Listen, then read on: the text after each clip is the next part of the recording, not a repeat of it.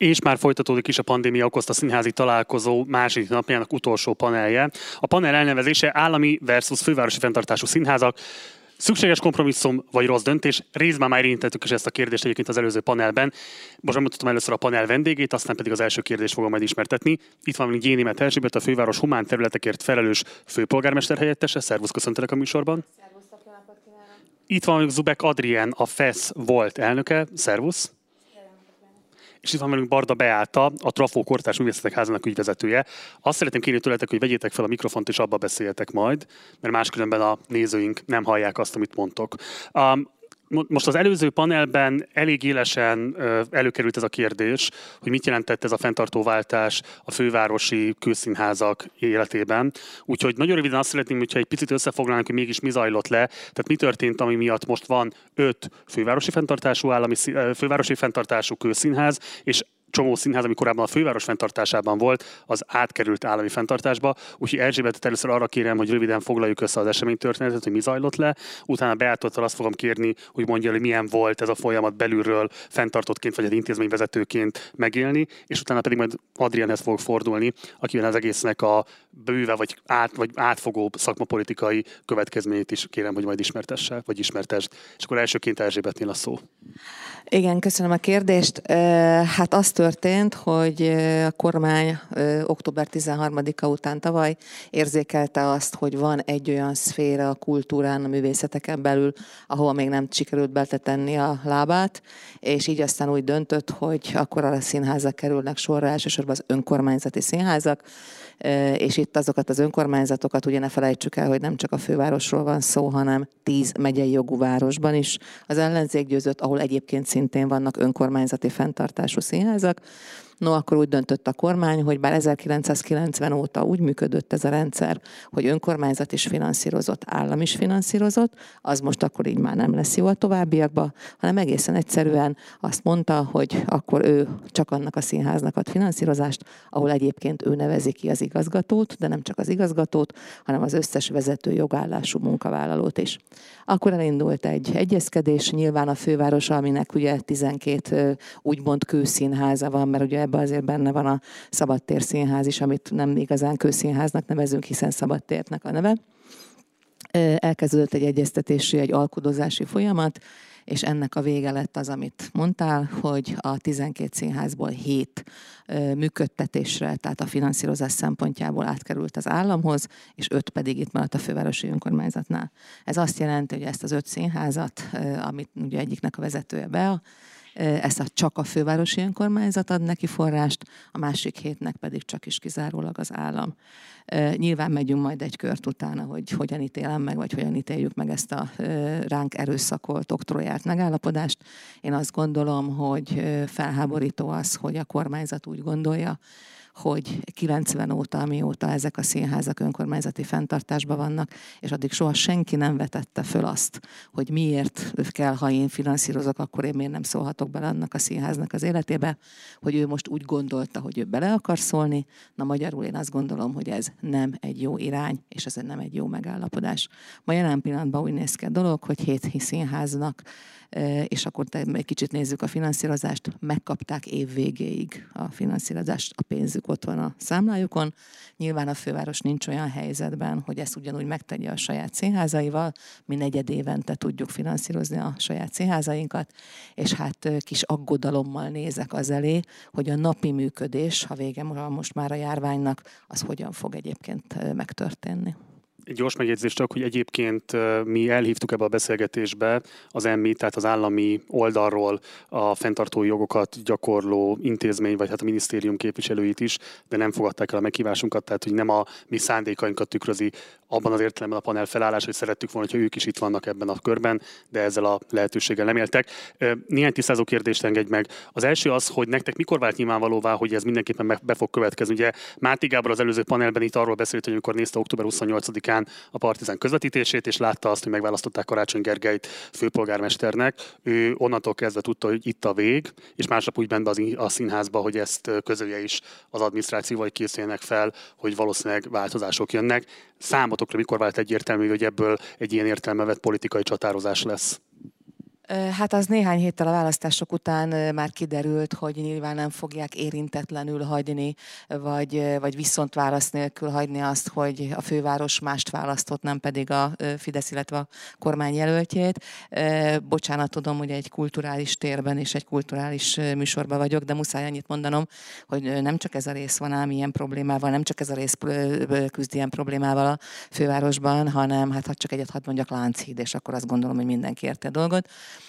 Tehát az nyilvánvalóvá vált, hogy viszonylag hamar lesz itt ilyen típusú retorzió, hogy ez konkrétan mikor történik meg, arra mi sem gondoltunk, hogy ennyire gyorsan, mint ahogy így ez végigment.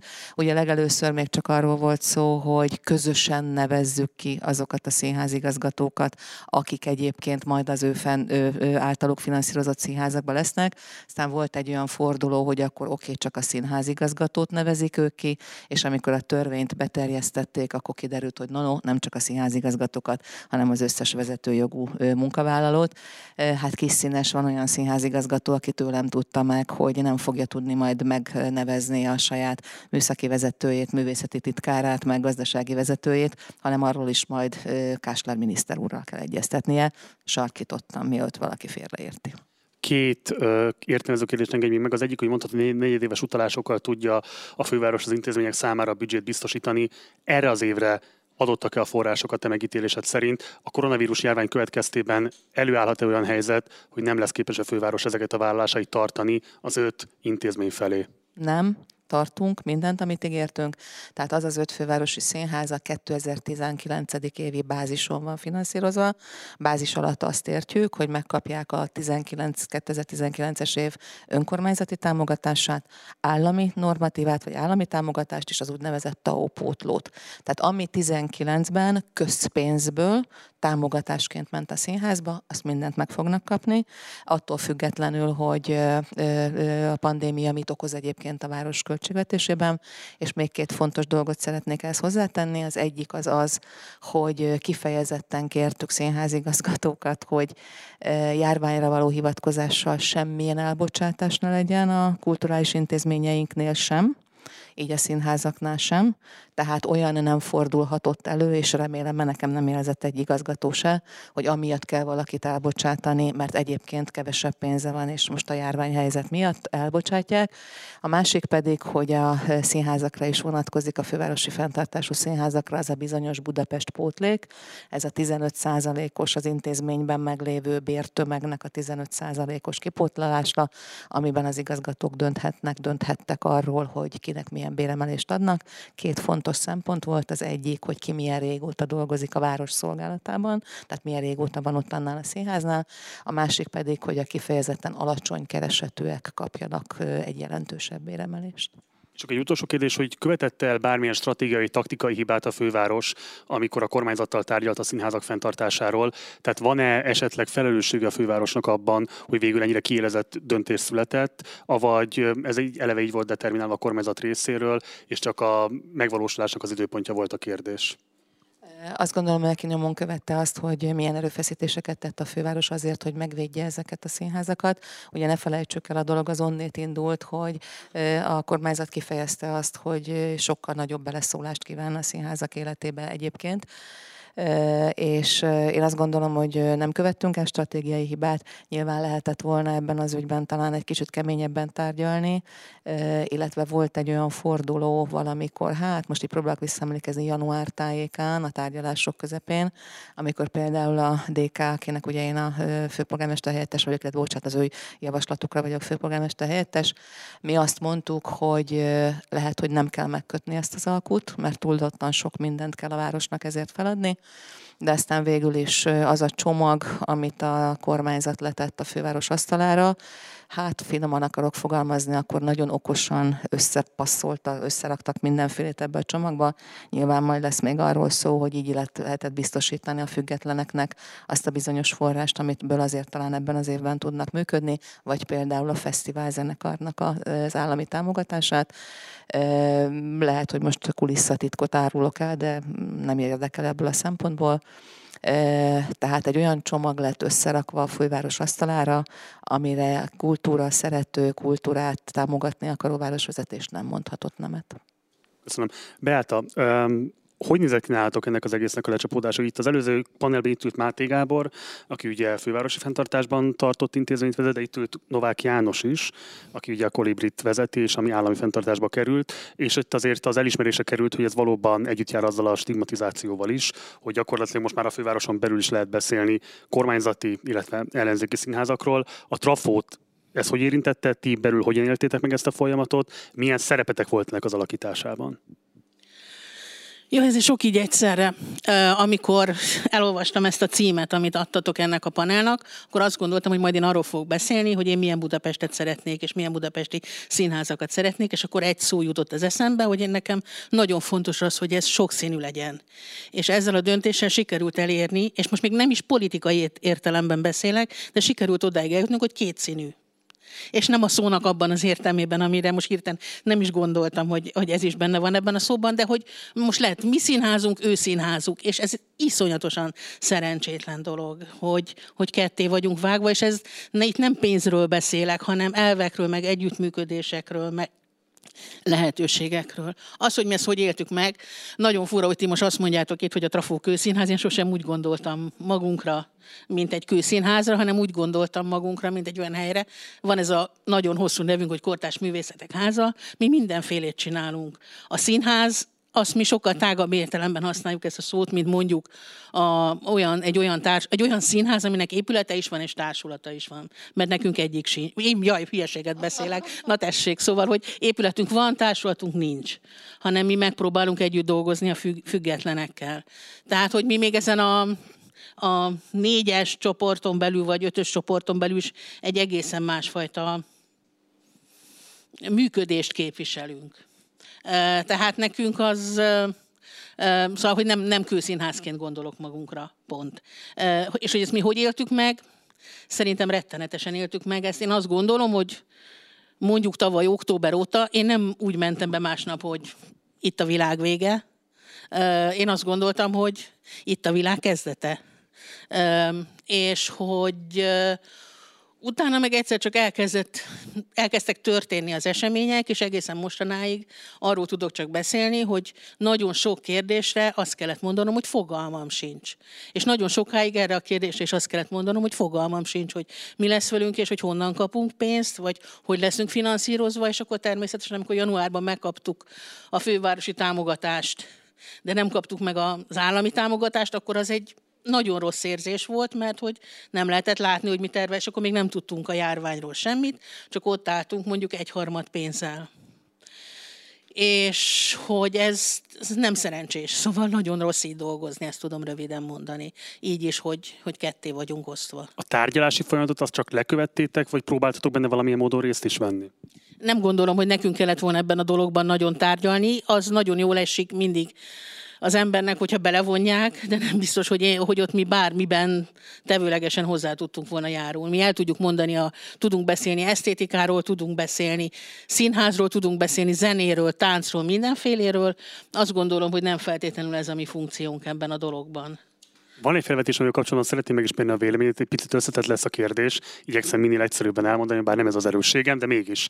Szóval, hogy alapvetően van egy olyan helyzet nyilván a trafóval, hogy az elmúlt tíz évben is folyamatosan ki volt éve, nem a szakmapolitikai, hanem kifejezetten a pártpolitikai csatározásoknak. Ugye volt egy elhíresült igazgatóváltás, aminek szintén pártpolitikai volt alapvetően az indítatása kevés szakmapolitikai indokkal megtámogatva, de eddig azért úgy nézett ki, hogy ezeket a csatákat vagy így, vagy úgy, legtöbbször egyébként pont a szakma összefogásával, valamilyen támogatásával, Trafó ki tudta védeni.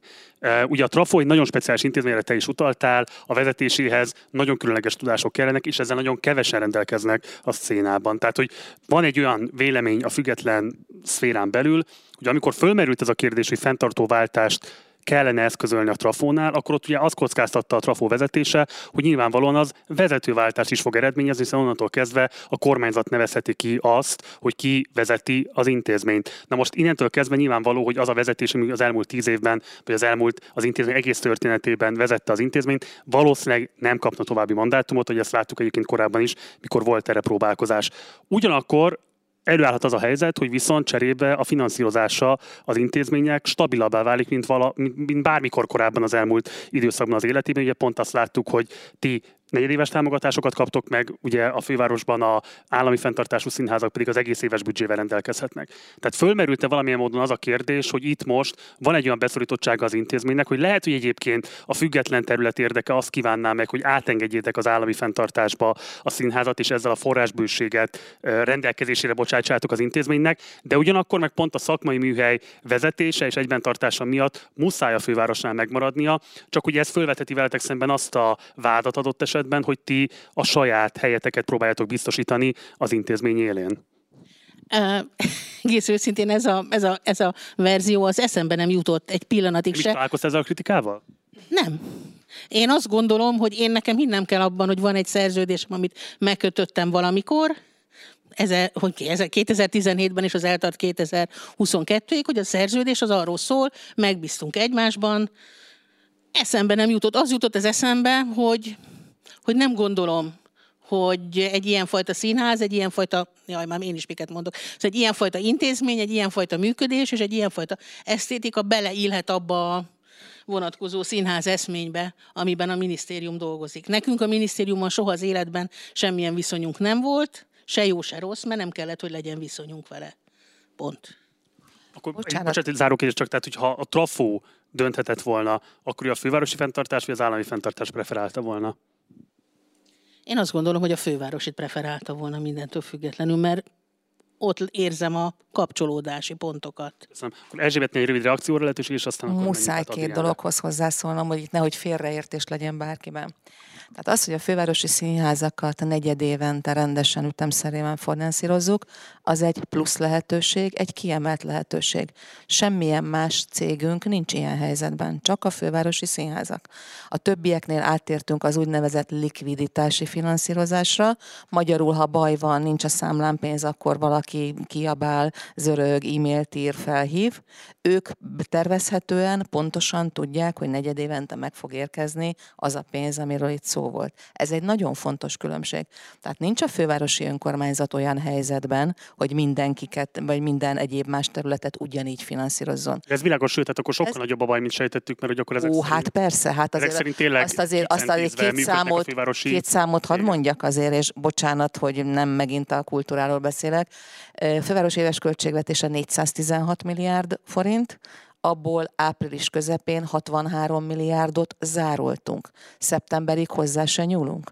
A teljes pályázható színházi, kulturális, sport, egyéb keret, amik nem rendszeres támogatások és nem ö, ö, intézményfinanszírozások, azok mind zárolva vannak. De zárolva vannak fejlesztések is, mert tényleg nagy baj van. Ez az egyik, amit akartam hozzátenni. A másik muszáj egy fél mondatot ö, arról mondanom, ha valaki azért küzdött, hogy ne legyen a fővárosban nem mi színházunk, meg az ő színházuk, vagy a ti színházatok, az ez a városvezetés, meg én személyesen. Mi pontosan ezért mondtuk, mint DK, hogy ne engedjük el a kőszínházainknak a kezét, próbáljuk már meg azt a 6 milliárd forintot valahonnét összekapirgálni és összeszedni, mert egészen egyszerűen ezek a színházak, amióta világ a világ, egy olyan sokszínű kulturális életnek a részeként, ezek fővárosi színházak voltak, és senki nem szólt bele abba, nyilván határokon belül, hogy ki, mit, mikor, kivel, hogyan és hányszor játszik. Adriánhez fordulok. Ugye ezt a nézők kevésbé tudhatják, de szeretném, hogy erről beszélni, mielőtt elmondod a véleményedet, hogy neked van azért egy ilyen szakmai szuperpozíciód abban az értelemben, hogy érkezel a független területről, érdekvédelemben is dolgoztál, de rálátsz egyébként a közszínházi problémákra, és egyébként valamelyest a fővárosi, tehát a főpolgármesteri hivatalnak a működésére is rálátsz. Tehát, hogy tudtál valamilyen módon minden intézmény vagy, vagy szférán belüli tudásokról, és bizonyos értelemben közvetítő szerepet is játszottál. Mi az, ami erről elmondható? Elmondható, és ebből a pozícióból nézve, hogyan látod ezt a folyamatot, amiről az előbb beszélt az előző két paneltársad? Mit szeretnél, hogy elmondjak? Mindent, amit eddig nem mondtál el esetleg? Mm.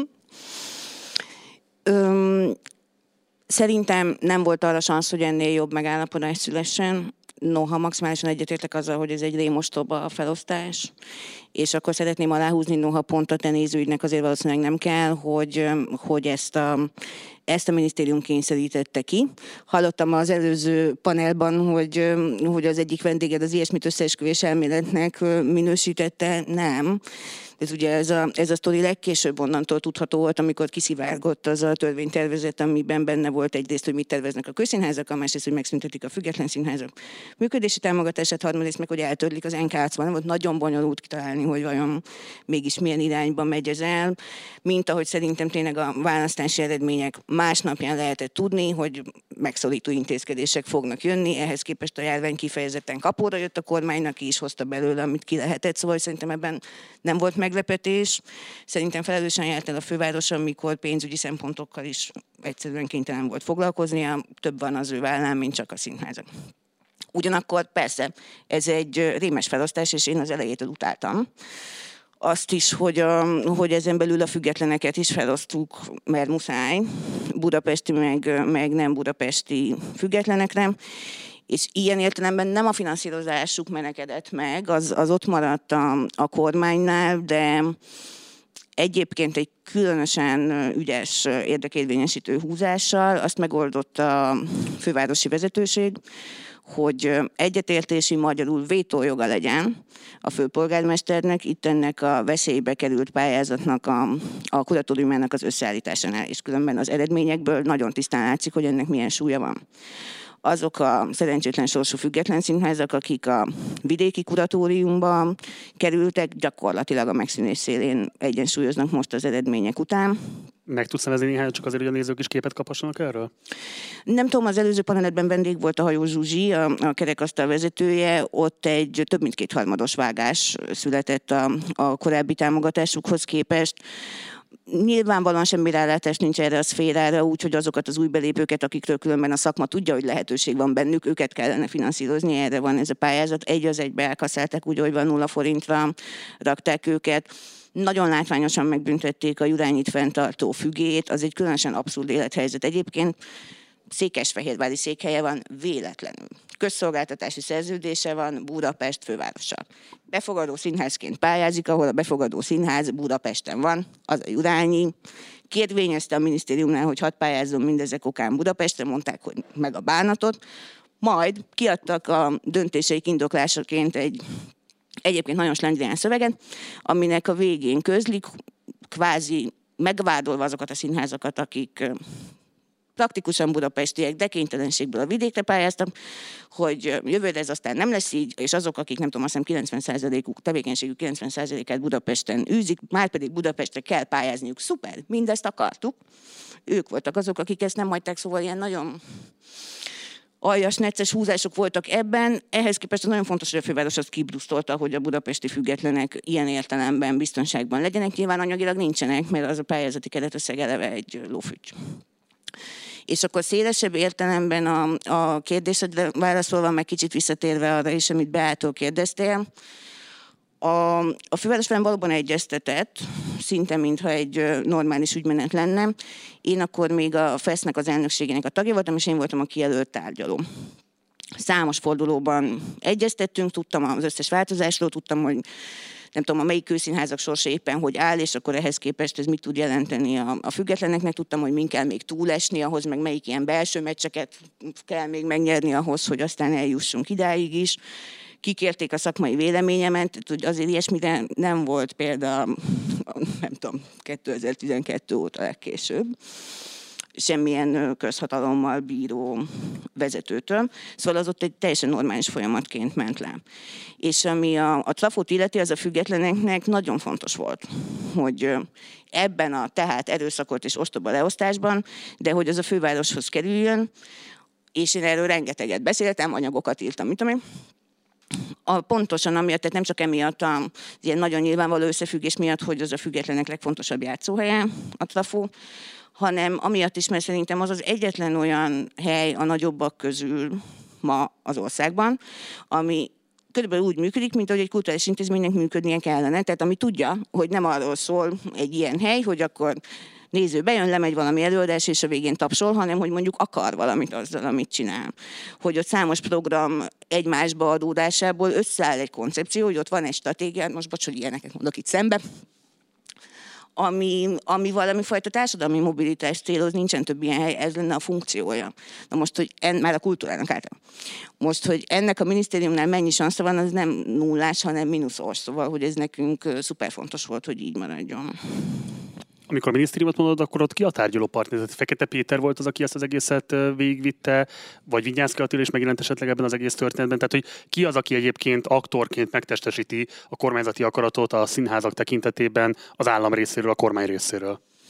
Nézd, ez egy nagyon furcsa sztori lehet a külsősöknek, de hogy a szakma tudja, hogy évek óta az van, hogy az előközpontok kívül vannak a minisztériumon és akkor mindig az, aki... úgy, hogy? Vigyánszki Attila, és legújabban Demeter Szilárd a nem színházi területen. Az egy kicsit oda is bizonyára szeretne. Azt majd megnézem, hogy a két nagy fiú egymással mit bohóckodik, arról jó lenne többet tudni. Szóval, hogy mindig csak az a kérdés, hogy az aktuális államtitkár hogy próbálja magát pozícionálni. Tehát mit gondol magáról, amikor átveszi ezt a megbizatást, mert ugye itt gyakrabban váltódik ez a pozíció, mint nem tudom sok más embernek a munkája, hogy, hogy mit gondol, hogy akkor itt most egy autonóm lény, van valami koncepciója, amit végig akar vinni, adott esetben Vigyánszki Attila ellenében, de biztos, hogy a hallgatólagos támogatásával meg különben nincsen rá mód, vagy nem is gondol magáról ilyet. Általában nem gondoltak maguktól ilyeneket. Fekete Péter az elején gondolt, ilyet meg is lett a bőtje. Tehát az egy nagyon dinamikusan változó viszony, ami, ami kettejük között van. És akkor ezt még súlyosbítja ugye az, hogy nagyon régóta nincsen nálunk önálló minisztérium, tehát mindig az is kérdés, hogy az adott államtitkár, aki tehát valamelyest mindig súlytalan, milyenben van, hogy magyarul mondjam, az adott miniszterrel, aki szintén sokat változik, és melyiknek van erősebb pozíciója fölfelé. Mert a Vinyánszki ezeket az embereket, hogyha van köztük valami fajta konfliktus, mint hogy mondjuk az elején a feketének volt, vagy mint hogy tudhatóan a TAO kérdést Vinyánszki Attila rendezte el a fekete feje fölött a pénzügyel, illetve Orbán Viktorra. Szóval, hogy, hogy ki milyen utakat tud kitaposni, a Vinyánszki nem tudom, kiegyensúlyozásaként gondolom, hogy magát is mégiscsak valami valakinek tarthassa, fölfelé megkerülve a minisztert, mert a jelenlegi miniszter ugye súlytalan. Ez a játszma megy.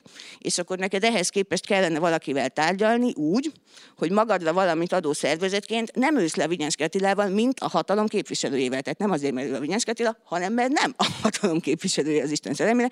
Vinyánszki akkor ősz le, ha nemzeti színháztal akarsz valamit. Szóval de egyébként meg nem, ezek szerint gyakorlatilag. Igen. Erzsébethez fordulnék, hogy ugye itt most mindkét panelistán megerősítette azt, hogy igazából a lehetséges kompromisszumok közül ez még egy vállalható, vagy, vagy, vagy hát ilyen értelemben jó kompromisszum volt, amely belekényszerült a főváros. De ugye te is felvetetted már azt, hogy egyébként fölmerült az a szempont is, hogy ne írjátok alá ezt a szerződést. Ha most én kormányzat lennék, akkor azt gondolnám, hogy egyébként nyertem ezt a meccset abban az értelemben, hogy mostantól folyamatosan ott van a Damoklész kardja a főváros feje fölött. Évek hosszú sora alatt, amíg előttünk áll a következő választásig, simán ki lehet úgy a főváros, hogy rá kényszerüljön arra, hogy vagy bezárjon intézményt, vagy pedig megvonjon er- erőforrásokat. Egész egyszerűen azért, mert nem lesz. Tehát amikor tényleg arról van szó, hogy hidakat nem lehet felújítani, mert életveszélyes állapotban vannak, akkor nyilvánvalóan elemi politikai szándék az, hogy, és nyilvánvalóan a városok is ezt fogják követelni, hogyha van szabad forrás, akkor az ne kultúrára és színházművészetre menjen, hanem az ilyen alap infrastruktúráknak a biztosítására. Tehát, hogy, hogy nyilván ez egy szempont volt, hogy miért ne kellene aláírni, hogy ne kerüljön bele a főváros egy ilyen egérfogóba. Um, mik voltak azok az érvek, amik miatt mégis aláírásra került ez a szerződés. Ez inkább volt egy nyomás az intézményvezetők felől, akik nem szerették volna, hogy ez a viszony tovább éleződik köztük és a kormányzat között, vagy pedig esetleg más megfontolások is szerepet játszottak, amiatt végül mégis úgy döntött a főváros, hogy ezt a a lehetőségekhez képest jó, de azért alapvetően középhosszú távon rendkívül veszélyes kompromisszumot megköti. Hát egyrészt remélem, hogy ez az időszak 2022 tavaszáig tart. Tehát ez az első tétel, amit itt el akarok mondani. A másik, hogy én azt gondolom, hogy ez a városvezetés az előzővel szembe, ebben a városban nem úgy gondolkodik, vagy erről a városról nem úgy gondolkodik, hogy ez semmi más, mint csatorna, meg utak, meg BKV, meg mondjuk egy kis köztisztaság. Tehát megette a fene, hogyha egy városról valaki csak azt gondolja, hogy ő egy jó iparos, vagy nem olyan jó iparos módon üzemeltetni akarja. Mi azt gondoljuk, hogy ebben a városban az elmúlt kilenc évben, megspékelve az elmúlt tíz év kormányzásával, kifejezetten rossz folyamatok indultak el a kultúrában, és mi ezt szerettük volna megállítani, fordítani, és azokon a helyeken, vagy azokon a területeken, amihez van pénzünk, tehetségünk, akaratunk, ott egy kicsikét akkor egy másik irányba is fordítsuk az viszonylag hamar kikristályosodott, hogy plusz 6 milliárd forintot nem fogunk tudni ebbe minden évbe a színházi működtetésbe beletenni. Bocsáss meg, hogy akkor ez lett volna az összes intézmény fenntartásának Nem, az, az összesen lett volna plusz, az összesen 9 lenne. Tehát most mi 3 milliárdot adunk ennek az öt színháznak, nagyságrendi számokról beszélünk, tehát azért nem pontosak ezek az összegek, és ehhez még kellett volna 6 milliárdot találni, mert hogy egyébként durván ezek 9, 9,5 milliárd forint volt az összes közpénzből, és az fontos, közpénzből a színházakra fordított támogatás. Ebbe van ugye az állami pénz, van a TAU, amit én szintén közpénznek és állami pénznek tartok, és van az önkormányzati konkrét nevesített támogatás. Tehát ebből a szempontból ez nem volt kérdés, és itt akkor lehet egy picikét a füled mellett elment, vagy nem voltam elég erőteljes, vagy hangos, amikor mondtam hogy ugye nekünk azt is nézni kellett, hogy ebbe a megállapodásba nem csak a kőszínházaknak a sorsát pakolta bele az állam, hanem beletette a függetleneket úgy, ahogy Adrián elmondta, meg beletette a fesztiválzenekart, tehát e, itt voltak, vagy hogy mondjam, ennek a megállapodásnak van egy-két olyan része, ami dedikáltan, nevesítetten egy-egy embernek a lehetőségeit is felvillantja. Nagyon nehéz ezt kitalálni, de én most nem fogom itt kimondani, mert szerintem mindenki tudja, hogy miről beszélek végül is mi ezt a megállapodást aláírtuk. Egy biztos, és egyet ígérhetek, hogy 2022-ig a fővárosi színházak, az öt színházunk biztonságban van. Annyira nem lehet szegény a város, hogy azt a pénzt, amiben megállapodtunk, hogy mi ezeket a színházakat működtetjük, hogy azt nem adjuk oda. De akkor ezt tisztázok egy pillanatra, tehát akkor ez azt jelenti lefordítva, ha jól fordítom le, hogy a 2019-es bázist alapul véve mind a működési, mind a korábbi TAO támogatási összeg ezen intézmények számára rendelkezésre fog állni a ciklus végéig? 2020-ban biztosan, az, hogy mi történik 21-ben és 22 első fél évében, mondjuk áprilisáig, az meg ki fog derülni. Nyilván nem vagyunk olyan felelőtlenek, hogyha azt mondtuk, hogy ezt az öt színházat mi finanszírozzuk, hogy akkor ezt veszélyeztetni fogjuk bármilyen módon. Tehát az, hogy ez pontosan fillére a 2019-es bázissal egyezik meg, azt én nem a felelősen nem mondhatom, de az biztos, hogy a Trafó, meg a másik négy színház 2022 tavaszán tavaszán is fog tudni működni, és fővárosi pénzből fog tudni működni. De akkor ebből azért az is következik ebből a válaszból, hogy ti is úgy számoltok, hogy nem elkerülhető a valamilyen szintű megszorítás ezeknél a színházaknál, pont azért, hogy a nagyobb rosszat, az intézménybezárást el lehessen kerülni. Látva a főváros jelenlegi helyzetét, és látva azt a tendenciát, ami a kormányzat és a főváros viszonyában a kormányzat részéről kialakult. Én nem beszélnék erről, én azt mondtam, amit mondtam. Tehát az biztos, hogy 2020-ban a 19-es bázis, azzal a három ö, alaptétellel, és hogy 2021 után is ezek a színházak működni fognak, ugyanúgy ellátják azt a szerepet, feladatot, lehetőséget, játszani fognak, remélem ugyanazokkal a vezetőkkel addig, illetve hát ahol persze közben lejár a mandátumot, pályáztatás lesz, ugye, hogy az teljesen normálisan megy.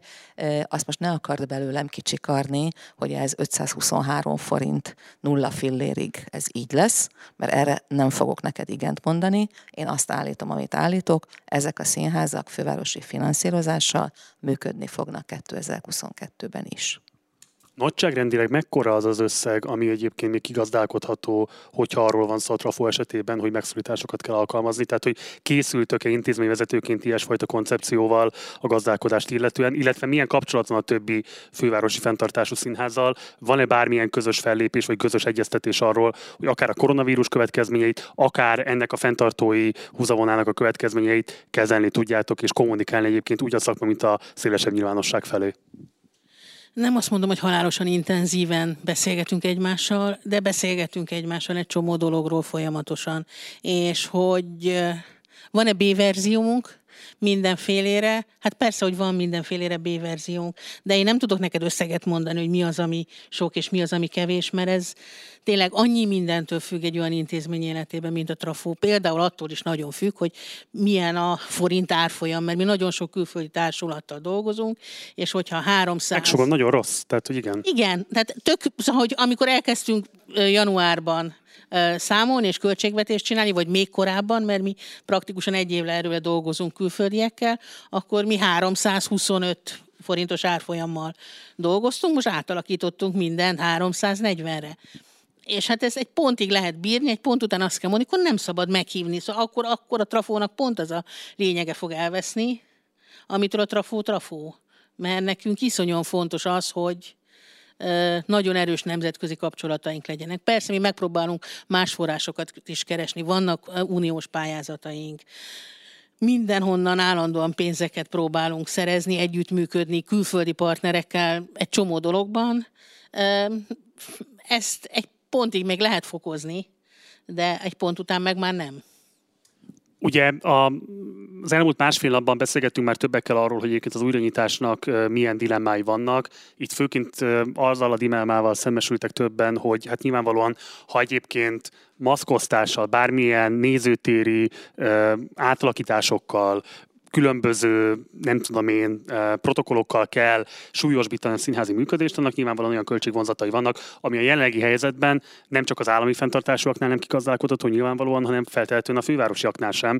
Ugye pont a tenapi napon mondtam azt egy panelben, hogy a filmalapnál egyébként van külön keret arra, hogy az éppen folyó filmforgatásoknál az ilyen egészségügyi, járványvédelmi óvintézkedéseket megfinanszírozzák. Tehát kötelezik is egyre, egyben a produkciókat arra, hogy ezeket végezzék el, de biztosítsák is hozzá a forrásokat. Szabó László úgy reagált erre a fölvetésre, hogy ezt esetleg lehetne az EMI felé kezdeményezni, mielőtt gondolkodnak a színházak újranyitásában, hogy tök jó, majd meglátjuk, hogy megpróbálkoznak akkor ennek a, a felterjesztésével. Az is kiderült ugyanakkor, hogy egyébként a szakmai érdeképviseleti szervezetek, a teátrumításság és a Színházi Társaság részletekben menő pandémiás tervel nem rendelkezik. Az EMI részéről szintén nem hallottunk ilyesmiről kommunikációt, úgyhogy kérdezem, hogy a főváros a maga öt színháza esetében hogyan gondolkodik az újranyitásról. Itt azért számtalan kérdés felvetődik, ezek nagyon eltérő térkialakítású, térszerkezetű intézmények. Az egyikben konkrétan valószínűleg megoldhatatlan példa mondjuk a mosdóhasználat, amennyiben a régi létszámban kell mondjuk nézőket fogadni, de valamilyen fajta szeparációban gondolkodni kell. Tehát egészen innentől kezdve odáig bezárólag, hogy mondjuk kell-e korlátozni, milyen beszédtípusok engedélyezettek a színpadon, annak érdekében, hogy a nyál termelődés, vagy a nyál, hogy kell ezt így viszonylag kulturáltan megfogalmazni, tehát hogy a, a ne köpködjenek, igen, akkor köszönöm szépen, hogy kisegítettél, hogy a, a színészi beszédtől ne terjedjen adott esetben a vírus. Tehát, hogy itt rengeteg aspektus van, és az látszik, hogy egyébként azok a intézmények, állami erők, szakmai érdekvédelmi szervezetek, amelyeknek feladata lenne, hogy ebben valamit gondoljanak, jelenleg még nincsenek különösebben erős gondolatokkal ellátva az újranyitást illetően, de már zajlik lassan a jegyértékesítés az őszi szezonra. Hogy áll a főváros az újranyitás kérdéseihez, a saját fenntartásában tartott színházakhoz? Nem csak a sajátjainkról, és szerintem zárjuk is itt le, hogy miénk megövék, tehát nem, nem, nem. Itt a fővárosnak van 12 darab, színházi non-profit Kft-je, ugyanis ezek a többi másik hét színház is, amin tulajdonunkban van. A mi épületünkben, a mi működtető Kft-nk keretein belül, a színházi szakma dolgozói, műszak, stb. stb. csinálják az előadást. Egyetlen egy különbség van, hogy vannak színházak, amik az államtól kapják a pénzt, és az igazgatót majd a, mit tudom én, a illetékes államtitkár úr fogja egrecíroztatni. Ha egrecíroztatja, remélem, hogy nem kerül ilyenre sor. Mi biztos nem fogjuk a többieket egrecíroztatni. Tegnap előtt tartottunk egy olyan megbeszélést, és amikor én a színházigazgatókkal tárgyalok, beszélek, azon az összes színházigazgató hallgató ott van.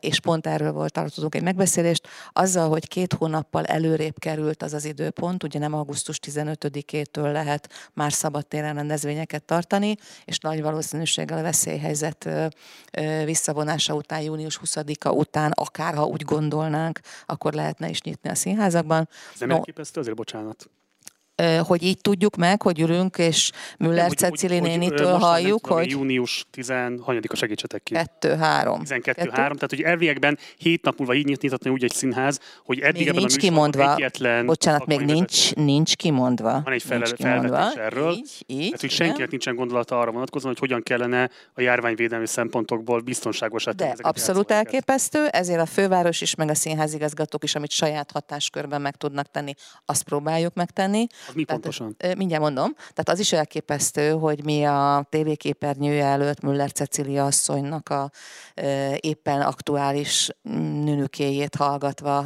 hallgatjuk meg, és tudjuk meg, hogy mi történik egyébként velünk. Na, zárójel bezárva.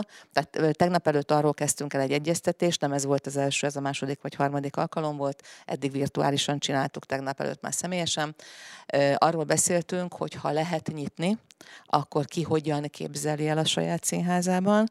Abban volt már egy előző megbeszéléskor tulajdonképpen konszenzus, hogy ha lehet, akkor egyszerre nyissanak a színházak.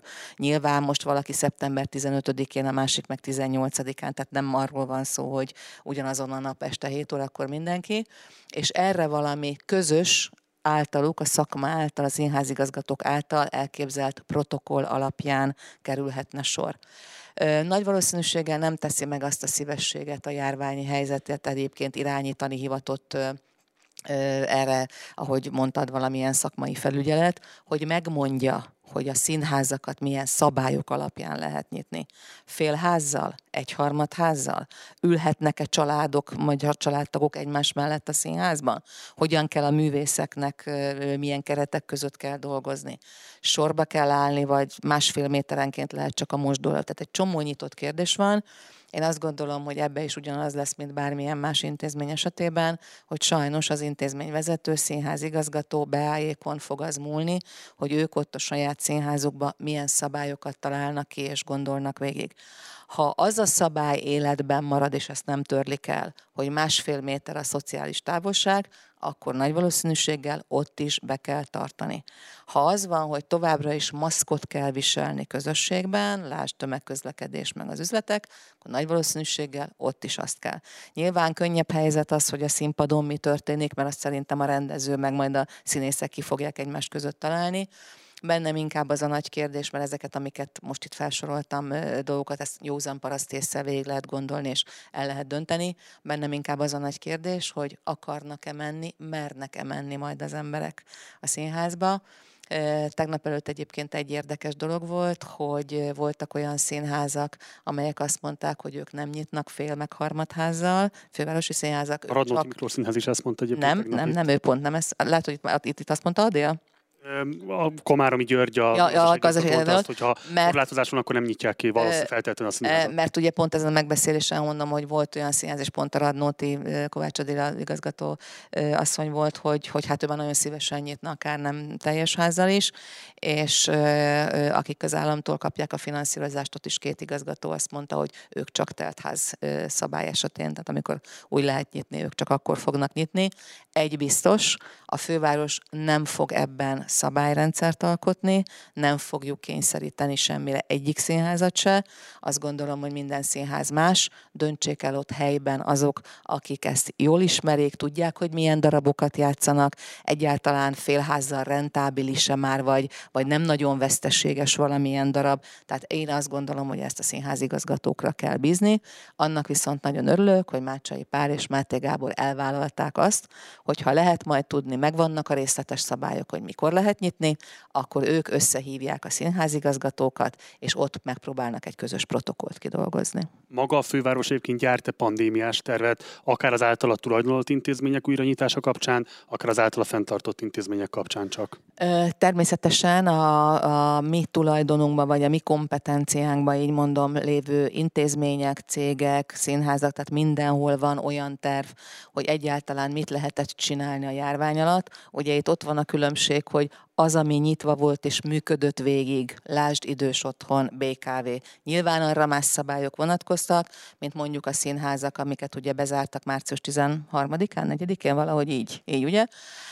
Ugye ott nem folyt tevékenység, de ott is az igazgató határozhatta meg, hogy akkor most folynak-e felújítási munkák, vagy bármilyen más munka, és más azok az intézmények, és a visszanyitás sorrendje is más. Tehát például az állatkert tud-e megnyit, tudott már nyitni már két vagy három hete, ott ugye egy darabig a belső állat látogatóhelyek, a kifutókra nem lehetett menni, de például a könyvtár négy lépcsőben fog visszanyitni. Ezt mindenhol specifikusan az adott intézményvezetővel konzultálva az ő javaslatai alapján döntöttük el. És milyen szakemberek bevonásával dolgozik ezeken a pandémiás terveken a főváros? Hát hadd mondjak két nevet, akik így hirtelen eszembe jutnak, és azt gondolom, hogy egészen jó nevek a szakmában. Dr. Falus Ferenc volt tisztifőorvos, illetve dr. László Imre, aki új Buda olyan típusú polgármestere, aki orvos egyébként, katonaorvos, járványügyi szakember szintén.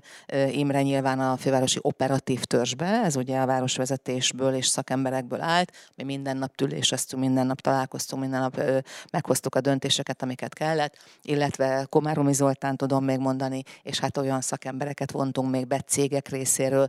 A vízműveknek például saját önálló, nagyon-nagyon komoly járványügyi helyzetre való terve volt, de ez nem most alakult ki, nekik mindig is volt. Tehát azokon a helyeken, ahol ami a, az üzembiztonságot meg ilyesmit megkövetelte, ott ezek a tervek készen voltak.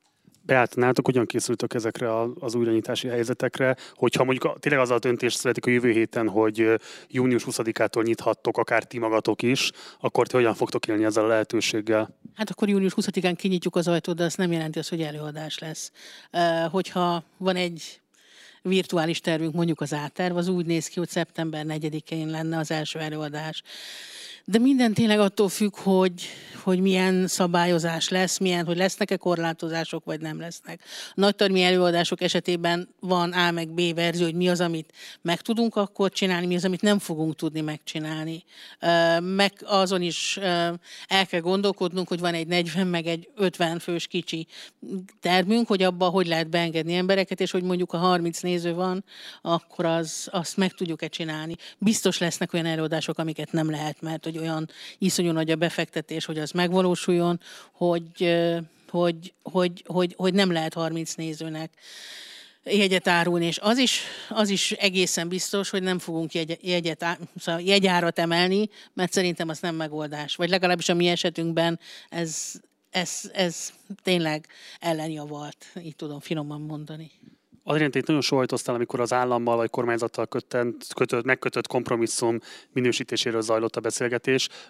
Szerinted a már kialakult helyzetben mik azok a prioritások, amire figyelni kell, hogyan lehet elkerülni azt a legrosszabb helyzetet, hogy itt az állam, a kormányzat konkrétan zsarolási potenciált lásson a fővárosi intézmények további fenntartásában, finanszírozásában. Tehát szerinted hogyan lehet azt elkerülni, hogy a következő évek ne állandósultan arról, arról szóljanak, hogy hogyan próbálkozik a kormányzat a színházak ellehetetlenítésén keresztül nyomást alatt tartani a, a fővárost? Szerintem ez egy ennél egyel bonyolultabb meccs. A, a fővárossal szemben egyrészt számos más területen is van ez, közel látjuk is ezt. Most is.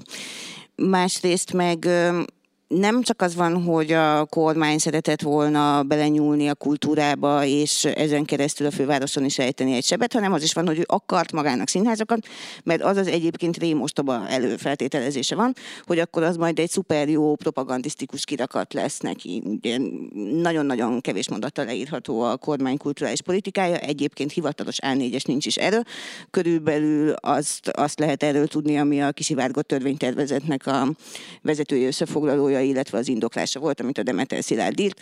Abban ilyenek vannak, hogy nem tudom, nemzeti identitás, lojális, zárójel, hűséges állampolgárok nevelése ilyesmi célokra. Ő akart színházakat, és akkor egyszerűen vannak saját káderei, most nem azt állítom, hogy az összes, mert messze nem, tehát ezt a, nem is akarom kelteni ezt a képzetet, meg nem is igaz, de vannak most is olyan színházak, amiknek az élén olyan káderek ülnek, akiket ők biztonságba akartak tudni a csúnya fővárostól.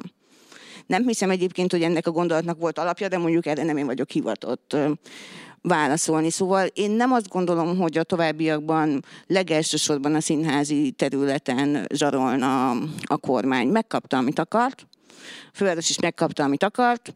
Született egy szerződés, ami a ciklus végéig érvényes. A fővárosnál maradt színházakban már egy fillért nem tesz. Tehát mi a saját, az általa fenntartott színházakból vehetne el pénzt, az nem jó neki. A panel végén szeretném, hogy beszélnénk egy kicsit a Víg Színházról, mégpedig azért, mert hogy ami ott kialakult helyzet, az azt gondolom, hogy egy olyan alapvető szakmapolitikai konfliktus, ami egyébként része lesz majd a paneleknek a későbbiek folyamán, tehát a holnap és holnap utáni napon fogunk ezzel külön is foglalkozni, nevezetesen a hatalomgyakorlás és hatalom való visszaélés jelenségéről a magyar színházakban. De hogy most túl a, a, a bulvár híreken, hogy ami történt konkrétan a Vix Színházban, ugye utána volt Karácsony Gergelynek egy bejelentése, hogy szeretné, hogyha lenne egy olyan általános protokoll, ami elejét venné az ilyen helyzetek kialakulásának az összes fővárosi cégben. Tehát itt nem csak a színházakat értette alatta, hanem más fővárosi tulajdonlásban álló cégeket vagy intézményeket is. Úgyhogy a kérdés először is arról szól, hogy ami kiderült a Víg Színházon belüli állapotokról, és ami ugye alapvetően nyilván a tarlós érának a hozadéka ilyen értelemben, de azon is túlmutat sajnos. Tehát, hogy tudott-e már most olyan tanulságokat levonni a mostani új vezetés, ami alapján kidolgozható egy olyan protokoll, egy olyan áldozatvédelmi rendszer, ami elejét veheti annak, hogy hasonlóan toxikus munkahelyi körülmények kialakuljanak, mint ami kialakult a Víg Színház esetében. Tehát zajlik-e ez a folyamat, és igen, akkor pontosan hol tart most? Ezt kérdezem Erzsébettől.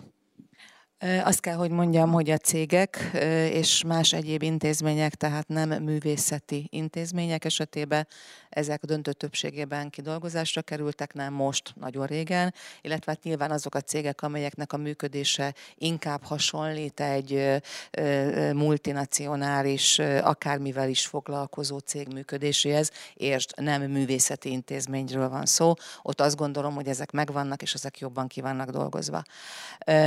Az a munka, amit elkezdtünk ebben az ügyben, hát egyrészt ugye a járvány miatt ez is megtorpant, illetve hát van erre jó példa, mert ugye a Katona József Színházban még a tavalyi évben kipattant ügy kapcsán, ott a színház a saját belső eljárási rendje alapján teljesen korrekten, transzparensen, szakemberek bevonásával kezelte azt a kérdést, és azt gondolom, hogy a kommunikációs része is annak rendben volt teljes mértékben.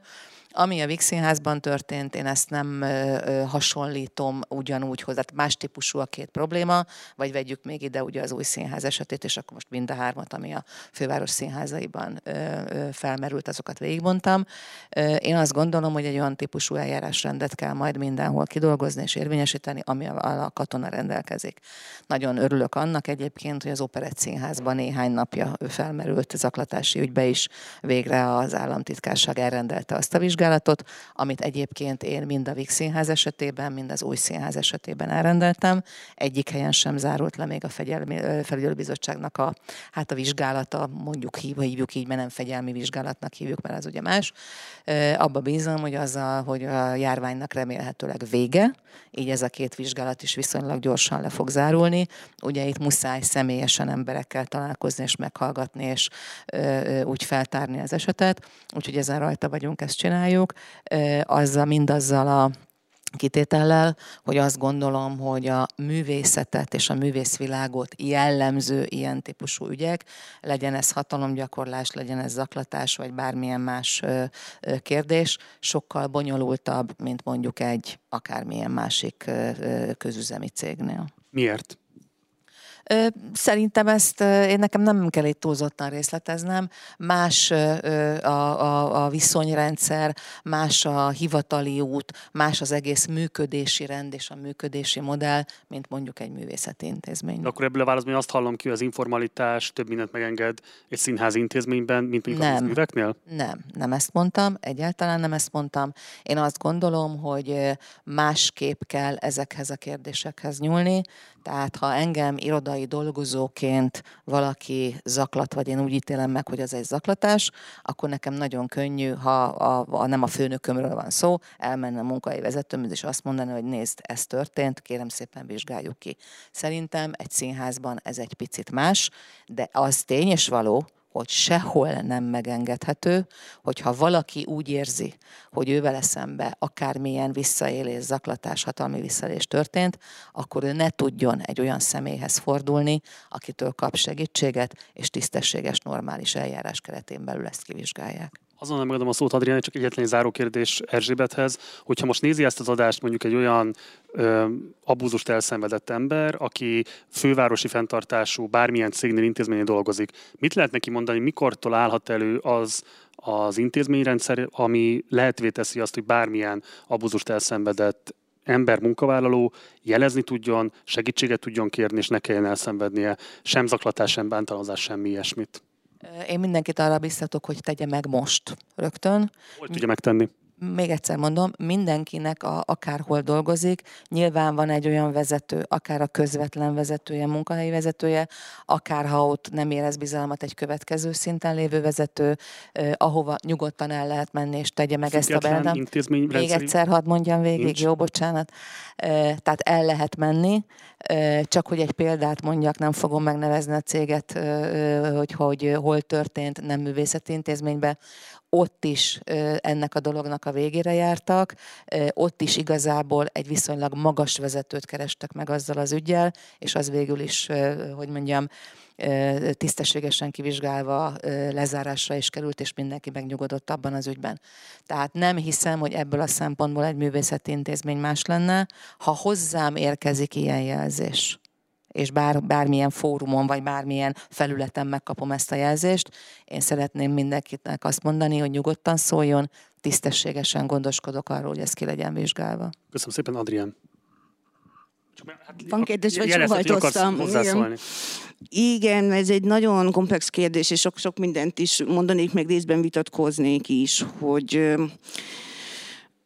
egyrészt a, a színházi közegekben történő zaklatások, hatalommal való visszaélések strukturálisan pontosan ugyanolyanok, mint az összes többi munkahelyen történőek valakit nála magasabb pozícióban levő ember zaklat, a saját főnökének kellene ezt jelezni, ez nem, nem a csúcsok csúcsa, nem a legjobb rendszer valóban. Ami különbség van a, a színháznál, meg egyéb művészeti intézményeknél, az szerintem kettő. Az egyik, hogy Sáros Lilla elképesztő bátorságának köszönhetően egyre többen bátrak, és ezért jobban látszik. Maga a műfaj is látványosabb, mint az asztalos műhely vagy a vízművek és a másik pedig, hogy itt a, a kiválóság vagy a rátermettség más szakmákban egyszerűen az alkalmasság megítélése sokkal szubjektívabb. Azért ez egy szakma, tehát vannak benne standardek, de mégis sokkal szubjektívebb. Kicsit jobban félhetnek attól az emberek joggal, hogy mi történik, hogyha ők jelentik a, a velük történteket, kevés kézben koncentrálódó és viszonylag szubjektív megítélési normák szerint működik ez a, ez a szakma, ennyiben más. De hogy ezzel tulajdonképpen én csak a panaszosok bátorságát húzom alá. Struktúrális szempontból pont ugyanaz történik, mint mindenhol máshol, vagy van hatalommal való visszaélés, vagy nincs. És akkor az eljárásrendeket illetően meg amiket feszegetsz, általában vannak ilyenek a fővárosi cégeknél is, meg máshol is, tehát általában a világban vannak ilyenek. Ritka az az intézmény, ahol egyáltalán nincs, inkább az van, hogy ezek rosszak, vagy jellemzően, jellemzően rosszak. Rossz, hogy kihez lehet, illetve kell fordulni, meg rossz maga a panaszkezelési eljárás.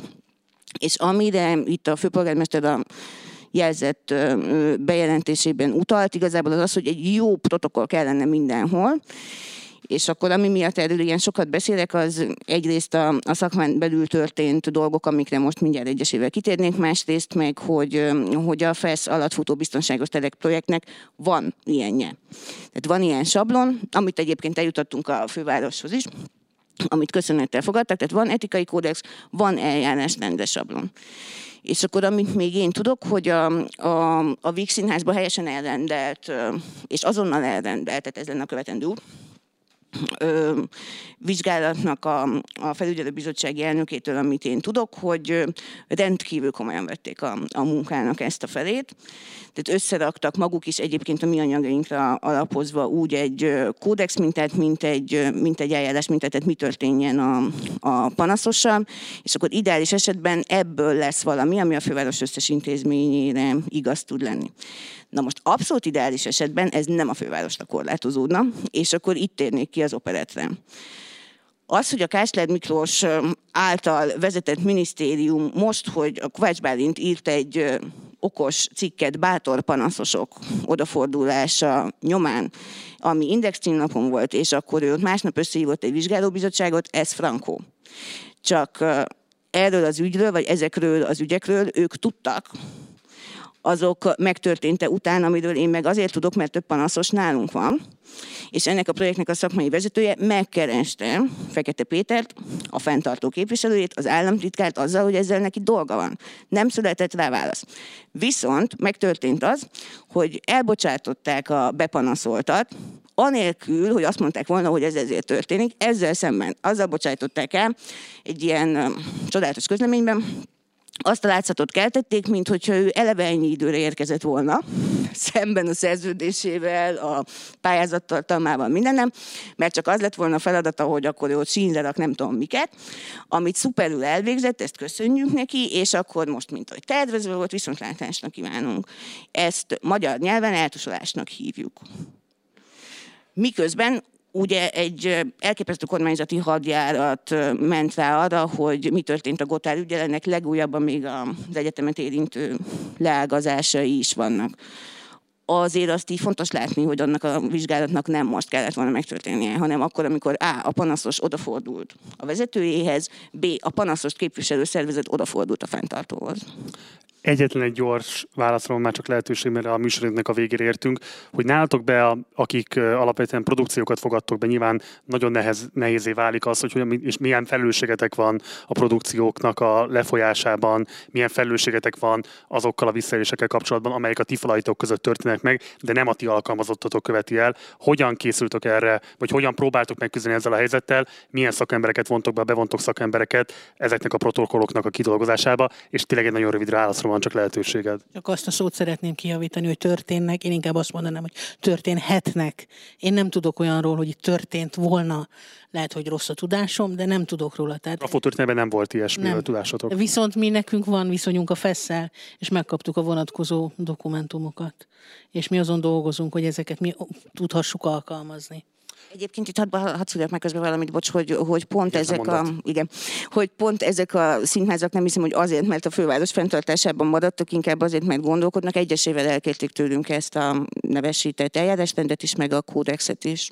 Hogy mi ez az eljárásrend pontosan erről lesz még majd szó egyébként a poszt, vagyis a pandémia okozta színházi találkozó későbbi paneljében, de ezt a panelt most le kell zárnom. Köszönöm szépen Gyénémet Erzsébetnek, Zubek Adriennek és Barda Beátának, hogy itt voltatok velünk és beszélgettetek és részt vettetek ebben.